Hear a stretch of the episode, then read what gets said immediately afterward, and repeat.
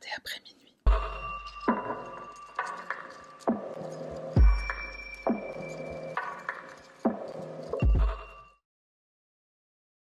Salutations mon cher panda, moi c'est Sarah, bienvenue sur ma chaîne. On y va pour l'affaire de ce soir qui nous emmène aux États-Unis et plus précisément au Texas, l'état de l'étoile solitaire. Stephen Nicolas Broderick commence sa carrière dans la sécurité publique en deux mille huit. Il travaille d'abord dans le comté de Bastrop au bureau du shérif. Le comté de Bastrop se trouve juste à l'est de la ville d'Austin. Quelques années plus tard, en deux mille dix-neuf, Stephen est promu au rang d'enquêteur, mais dans un autre comté, le comté de Travis. Le comté de Travis, au cœur du Texas, est célèbre grâce à Austin, sa capitale, qui est pleine de vie. Austin est d'ailleurs surnommée la capitale mondiale de la musique live. C'est un vrai paradis pour les amateurs de musique avec ses festivals. La qualité de vie y est vraiment bonne, espaces verts, activités en tout genre et surtout une excellente cuisine. Avec l'université du Texas, la ville est jeune et dynamique. Des gens de partout s'y rendent, ce qui rend le comté de Travis assez unique. Stephen est donc enquêteur au bureau du shérif du comté de Travis. Il est responsable de la conduite d'enquêtes approfondies sur des crimes. Son travail consiste à rassembler des preuves, interroger des témoins et des suspects, et cetera. Un enquêteur travaille étroitement avec d'autres agents dans le pays quand c'est nécessaire pour résoudre des affaires criminelles en tout genre. Et comme dans la plupart des comtés américains, le comté de Travis est une organisation complexe. Et ce qui nous intéresse ici, c'est de savoir quel est le rôle du bureau du shérif. Le shérif a plusieurs responsabilités, la sécurité publique dans le comté, la gestion de la prison, l'exécution des mandats. Il est responsable de l'application de la loi au niveau du comté, ce qui est donc supérieur à la police. Et en effet, là où les policiers agissent au sein d'une ville ou d'un village, bah, le shérif a des pouvoirs dans tout le comté. Donc euh, ils sont au-dessus. Pour revenir à Stephen Broderick, il travaille donc au bureau du shérif du comté de Travis pendant quelques années. Pour travailler au bureau du shérif, au Texas, en tout cas, c'est assez simple et c'est important pour la suite. D'abord, il faut au moins un diplôme type baccalauréat, ensuite on passe une formation spéciale, souvent dans des académies de police ou de shérif, et après ça, les spécialistes doivent décrocher une certification. Et bien sûr, il faut aussi passer des tests physiques, des background checks, donc des vérifications d'antécédents, en gros l'historique de l'intéressé. Et malgré une procédure stricte, tu verras que certaines personnes dangereuses passent au travers des mailles du filet. Au Texas, les agents qui travaillent dans le bureau du shérif ont généralement le droit de porter leur arme à feu en service et aussi quand ils ne sont pas en fonction. Stephen, comme d'autres agents, doit également suivre des règles strictes et des formations sur l'utilisation responsable et légale des armes à feu. Au cours de son activité, il se spécialise dans les affaires de crimes contre les biens. Il se concentre sur des enquêtes impliquant des vols, des cambriolages, et cetera. Tout sourit à Stephen, il occupe un poste à responsabilité et on pourrait facilement croire qu'il est un exemple de réussite en tout point. Il est marié avec Amanda, une jolie brune aux yeux verts qui est née le dix-sept juillet mille neuf cent quatre-vingt-cinq à Nampa, dans l'Idaho. Elle travaille dans une clinique et elle est souvent décrite comme une femme qui aime les enfants, qui aime aider les autres. Le couple adopte une fille, Alyssa, qui naît le seize décembre deux mille trois à Waco, au Texas. Alyssa s'illustre dans le sport au lycée, elle est pleine d'énergie, elle adore danser, c'est aussi une ado au caractère bien trempé et pleine de détermination. Elle joue dans l'équipe de basketball féminin, tandis que son petit copain Willie est capitaine de l'équipe de football. Stephen et Amanda ont aussi un fils biologique qui s'appelle Kayden.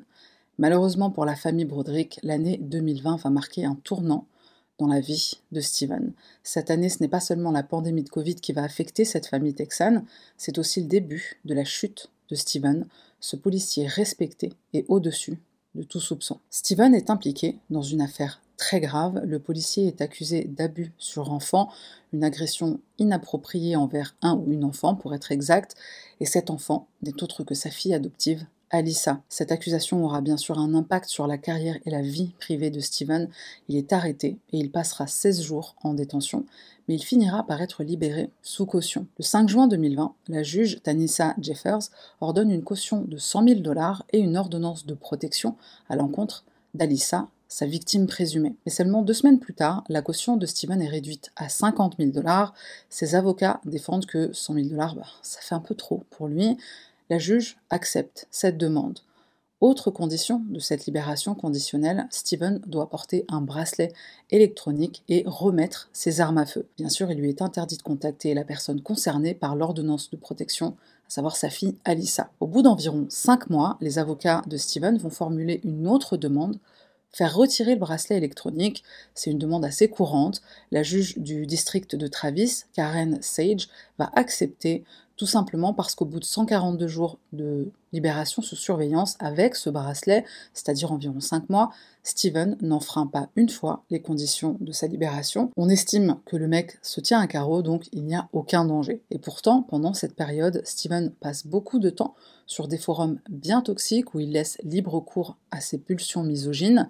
Si on se fie au Daily Beast, Stephen se promène sur Reddit sous le nom d'utilisateur SlammedKavi. Il poste des commentaires dignes d'un incel, commentaires qui encouragent à ne pas se marier ou avoir des enfants, et cetera. Il admire notamment le coach Greg Adams, un YouTuber qui réunit quand même deux cent quarante mille abonnés sur YouTube. Alors tu vas sur X ou sur YouTube, tu tapes coach Greg Adams et tu vas trouver des pépites, notamment une vidéo intitulée « Éviter ces cinq types de femmes en deux mille vingt-quatre », une autre intitulée « Le mariage est trop risqué pour les hommes » ou encore « Le féminisme a libéré les hommes ». Bah parce qu'ils n'ont plus besoin d'assumer les dépenses du foyer, ils peuvent coucher à tout va puisque bah, on a maintenant ce qu'on appelle la hook-up culture inventée par les femmes. C'est cette trend qui consiste à coucher dès le premier soir avec n'importe qui et ainsi collectionner les conquêtes. Le discours de notre cher Stephen commence à dangereusement ressembler à celui de notre coach Greg Adams, parce que c'est normal pour un mec de se laisser aller à ses pulsions, un vrai mec doit être un connard. Tous les hommes devraient fuir le mariage pour conserver leur indépendance, et cetera, et cetera. Bon, après on se dit, ce ne sont que des paroles, une philosophie de vie, des choix dont chacun devrait être libre. Mais quand on voit du côté de la famille de Stephen, on constate une peur réelle. Pour obtenir la fameuse ordonnance de protection à son encontre, la famille Broderick doit passer par le tribunal, bien sûr. Alyssa, sa fille, présumée victime, va exprimer une peur profonde. Elle est terrorisée par l'homme qui l'a agressée et elle témoigne aussi du fait qu'elle n'est pas convaincue par cette ordonnance de protection. Et voici ce qu'elle déclare du haut de ses seize ans. « J'ai peur que pour lui, une ordonnance de protection ne soit qu'un bout de papier. Je crains qu'il ne poursuive ma famille et essaie de prendre mon frère. J'ai peur qu'il puisse me blesser ou blesser ma mère pour avoir parler. » Les allégations d'agression sexuelle sont devenues publiques le trois juin deux mille vingt, jour où Alyssa informe sa mère de l'agression. Amanda réagit rapidement et emmène sa fille à l'hôpital pour enfants où des signes de traumatisme sont constatés sur le corps de l'adolescente. Mère et fille porte plainte et Amanda quitte le domicile familial avec ses deux enfants. Finalement, ils déménagent dans la région de Houston et des charges additionnelles vont être ajoutées à cette agression sexuelle. On réalise que ces abus durent en réalité depuis deux mille dix-sept et accessoirement, Stephen a aussi essayé d'étrangler Alyssa. La peur que ressent l'adolescente touche aussi Amanda, sa mère, et à son tour, elle demande une ordonnance de protection contre son mari. Et pour couronner le tout, elle entame une procédure de divorce au mois de juillet. Alors pour un mec qui ne croit pas au mariage, tu te dis « bon, normalement, il devrait être content ». Ça va pas se passer comme ça. Alors qu'il est sous libération conditionnelle pendant ces fameux cinq mois où il s'est soi-disant tenu à carreau, le bureau du procureur découvre que Stephen, ben, il s'est pas tenu à carreau. Il ne respecte pas l'ordonnance de protection demandée par sa femme. Il lui envoie un email dans lequel il l'accuse de vouloir profiter financièrement des accusations qui le concernent et accessoirement, il va joindre à cet email des photos d'Amanda en petite tenue. La menace à peine déguisée. Pourtant, dans sa demande d'ordonnance de protection, Amanda explique que Stephen l'a appelée trente fois depuis qu'elle est partie de la maison. Comme Stephen est policier, il est formé à neutraliser un individu, ce qui terrorise Amanda et aussi Alyssa. « J'ai peur qu'il essaie de me blesser ou de blesser les enfants », déclare Amanda, car ses allégations au sujet de sa violence sont maintenant connues et il pourrait perdre son travail. « Stephen a une expérience militaire antérieure », ajoute-t-elle, « et il est formé au SWAT. S'il veut blesser quelqu'un, il sait comment faire. » Concernant Kayden, notre enfant du couple, alors contrairement à ce qu'on pourrait supposer, la maman tient à ce qu'il continue de voir son père. Amanda et Stephen parviennent même à se mettre d'accord sur des jours de visite. Et entre-temps, Stephen est placé en congé administratif par le bureau du shérif en juin deux mille vingt, à la suite de son arrestation, bien sûr, pour agression sexuelle, et il démissionnera de son poste en juillet deux mille vingt. Nous sommes le dimanche dix-huit avril deux mille vingt et un, dans le nord-ouest d'Austin, au quatre-vingt-seize mille Great Hills Trail, tout près du centre commercial Arboretum. Il est onze heures quarante-deux, un appel est passé au neuf cent onze. L'appel est classé sous haute priorité, une arme à feu est impliquée et pour l'instant, c'est tout ce qu'on sait. Quelques minutes plus tard, des policiers arrivent sur les lieux et vont découvrir trois victimes allongées au sol près de deux voitures. La scène ressemble fortement à un accident, comme si une voiture avait foncé sur une autre qui était garée. Mais en s'approchant davantage de ces personnes, on se rend compte que leurs corps sont criblés de balles. Le coupable de la fusillade prend immédiatement la fuite après avoir commis l'irréparable. Un petit garçon âgé de neuf ans seulement a assisté à la fusillade, mais il n'a pas été blessé. Un témoin qui roule dans le coin aperçoit le petit courir vers un corps allongé par terre. Le pauvre gamin explique la situation et trouve refuge dans la voiture de ce témoin, de ce sauveur. Selon cet enfant, son père est en colère à cause du divorce. Le petit vient de voir son propre père foncer dans la voiture de maman et tirer sur le petit ami de sa sœur, pour reprendre ses mots. De son côté, le tireur reste introuvable. À quatorze heures trente, soit environ trois heures après la fusillade, le chef de la police d'Austin, Joe Chacon, fait une déclaration publique pour clarifier la situation. Stephen Broderick est officiellement recherché par les forces de l'ordre. Il est le principal suspect dans cette fusillade qui a coûté la vie de trois innocents, dont deux mineurs. Le chef de la police précise que Stephen est un ancien adjoint du bureau du shérif du comté de Travis. Le quartier où s'est déroulée la fusillade est toujours sous haute surveillance. Les résidents ne doivent surtout pas sortir au cas où le tireur souhaiterait poursuivre la fusillade. Le lendemain, le lundi dix-neuf avril, à cinq heures du matin, le district d'Elgin identifie officiellement deux des trois victimes. Il s'agit malheureusement, comme tu t'en doutes probablement, d'Alyssa Broderick, dix-sept ans, son petit copain Willie Simmons, troisième du nom, dix-huit ans. La troisième victime n'est autre que Amanda, trente-cinq ans, la femme de Stephen. Toute la nuit, les forces spéciales et le SWAT cherchent le tireur. Il faudra près de dix-huit heures pour enfin mettre la main sur le coupable de ce triple homicide. Il est six heures cinquante-trois quand deux personnes signalent avoir vu un homme qui ressemble fortement au suspect recherché. L'individu en question marche le long de la route deux cent quatre-vingt-dix dans la zone de Manor. On est à environ trente-deux kilomètres de la scène de crime. À sept heures cinq, les policiers capturent et arrêtent Stephen Broderick. L'homme qui errait dans le secteur de Manor, c'était bel et bien lui. Dans la vidéo de son arrestation, on peut le voir en train de déambuler tout près d'une route bétonnée. Il se montre coopératif avec les policiers qui lui demandent de placer ses mains derrière sa tête. En même temps, il n'a pas trop le choix. Enfin, quoique si, il pourrait riposter. En effet, Stephen a une arme chargée sur lui à la ceinture. Pourtant, il avait une interdiction de posséder une arme à feu, mais bref. Stephen se rend sans opposer de résistance aux autorités, et le même jour, à dix heures quinze, le bureau du procureur déclare que Stephen Broderick fait face à des accusations de meurtre. On demande à ce qu'il soit détenu sans caution. Évidemment, on va pas refaire la même connerie. Ce même jour, des membres de la communauté d'Elgin, la ville où Alyssa et Willie sont scolarisés, mettent en place un mémorial en l'honneur des jeunes victimes. Ça fait seulement cinq mois que la juridiction a donné à Stephen le droit de ne plus porter de bracelet électronique. Les enquêteurs chargés de l'affaire expliquent que Stephen et Amanda se sont retrouvés le jour de la fusillade parce que c'était prévu. Amanda voulait que leur fils voie son père pour une visite. Stephen avait malheureusement d'autres projets, celui de massacrer sa femme et sa fille adoptive.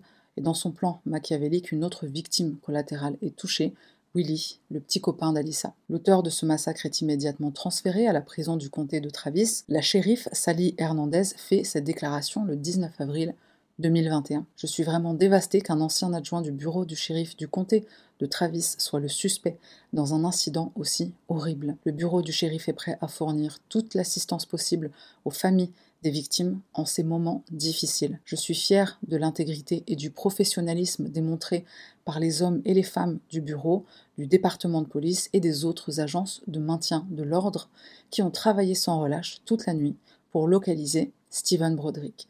Je suis particulièrement reconnaissante envers le citoyen vigilant qui a appelé le neuf cent onze après avoir vu Broderick et reconnaissante envers les officiers de police de Manor qui l'ont arrêté ce matin. » Fin de citation. Les hommages aux victimes débutent le vingt-cinq avril, une veillée se tient au funérarium d'Oakrest à Waco et le lundi suivant, les obsèques ont lieu. Le petit ami d'Alyssa est enterré au cimetière de Littig. Quant à Amanda, elle est enterrée au cimetière de Waco Memorial Park aux côtés de sa fille. À cause de la pandémie, les cérémonies sont diffusées en direct. Un hommage sera rendu par Monica Simmons, une collègue de la clinique où travaillait Amanda. Elle organise une collecte de fonds sur la plateforme GoFundMe. La clinique régionale de Stein pleure la perte d'Amanda Broderick, déclare-t-elle. Amanda était une collègue très appréciée. Ses amis et collègues pleureront la mort d'Amanda et célébreront sa vie. cent pour cent des dons de cet effort iront directement à la mère d'Amanda, Charlene, pour aider la famille. La communauté, les amis et la famille souhaiteraient pouvoir faire plus, mais nous espérons que cela allégera leur fardeau pendant cette période difficile. Le bureau du procureur du comté de Travis inculpe Stephen Broderick pour le meurtre avec préméditation de son ex-femme Amanda, de sa fille et de son petit ami. Ironie du sort, on peut voir sur sa photo d'arrestation un tatouage sur son torse, « No mercy », pas de pitié, en français. Lors du procès, le procureur accepte de renoncer à la peine de mort si Stephen plaide coupable. Il serait condamné à la prison à vie sans possibilité de libération conditionnelle et il renoncerait donc à son droit de faire appel. Stephen accepte et plaide coupable pour les meurtres de son ex-femme, leur fille Alyssa et le petit ami de cette dernière, Willie, le mardi treize septembre deux mille vingt-deux. Il plaide également coupable pour d'autres chefs d'accusation, dont la préméditation. Et c'est vrai que l'aspect prémédité de ce triple homicide est incontestable. La venue de Stephen dans l'appartement de son ex-femme est bien prévue, c'est pour la visite de leur fils Kayden. Il porte une arme à feu qu'il s'est procurée en dehors de son travail, au bureau du shérif. On se souvient qu'il avait l'obligation de rendre ses armes, ce qui implique aussi une interdiction totale d'emporter. Concernant les autres chefs d'accusation, ils seront abandonnés au cours du procès. Il s'agit de l'accusation de l'agression envers un enfant, donc sa fille, et agression d'un membre de la famille entravant la respiration, donc la tentative d'étranglement, et toujours envers sa fille Alyssa. Alors pourquoi on abandonne ces charges? C'est quelque chose qui se fait souvent dans le système américain et c'est tout simplement pour économiser les ressources. Ce qui est ironique quand on sait que c'est un pays qui pousse à la surconsommation. Alors, par contre, si c'est l'État qui doit cracher, euh, non, il y a des lois qui permettent de faire que, voilà, on fait des économies, même si ça veut dire qu'une personne responsable d'agression sexuelle ne se verra jamais être condamnée euh, bah, pour la dite agression sexuelle. D'un autre côté, il est aussi important de préciser qu'un accord accepté par l'accusé peut parfois être un soulagement pour la famille. On ferme le dossier plus rapidement, donc on évite de revivre la douleur pendant un procès médiatisé, qui plus est, hein, bah c'est les États-Unis, on connaît. Le procureur du district du comté de Travis, José Garza, s'exprime. Nous sommes reconnaissants envers nos procureurs dévoués qui ont travaillé sans relâche pour tenir M. Broderick responsable et ont assuré qu'il passera le reste de sa vie en prison et ne causera plus de tort à notre communauté. Mon cœur continue de se briser pour les victimes de cet acte de violence insensé et leurs familles. Nous espérons que cette issue apportera la paix aux familles des victimes et leur permettra de tourner la page. Au moment de sa sentence, Stephen Broderick a quarante-deux ans et il passera le reste de sa vie derrière les barreaux. La juge qui a accepté le retrait du bracelet électronique, Karen Sage, prend la parole suite à la tragédie. « J'aimerais pouvoir vous rendre justice, dit-elle en s'adressant aux proches des victimes, mais face à la perte que vous subissez, il n'y a rien que je puisse faire. Mon cœur est avec vous. » Je pense qu'ils auraient préféré que la justice soit avec eux. La cousine d'Amanda, Florinda Lopez, se souvient d'elle avec émotion. Ses déclarations sont bouleversantes. Elle a cinq ans de moins que moi, donc elle était comme ma sœur en grandissant. J'étais la demoiselle d'honneur à son mariage. Elle était la demoiselle d'honneur au mien. C'est dire à quel point notre lien était spécial. Florinda n'a pas seulement perdu une de ses meilleures amies, sa cousine, mais aussi la fille d'Amanda. C'est tragique, c'est tout simplement tragique comme tout s'est passé.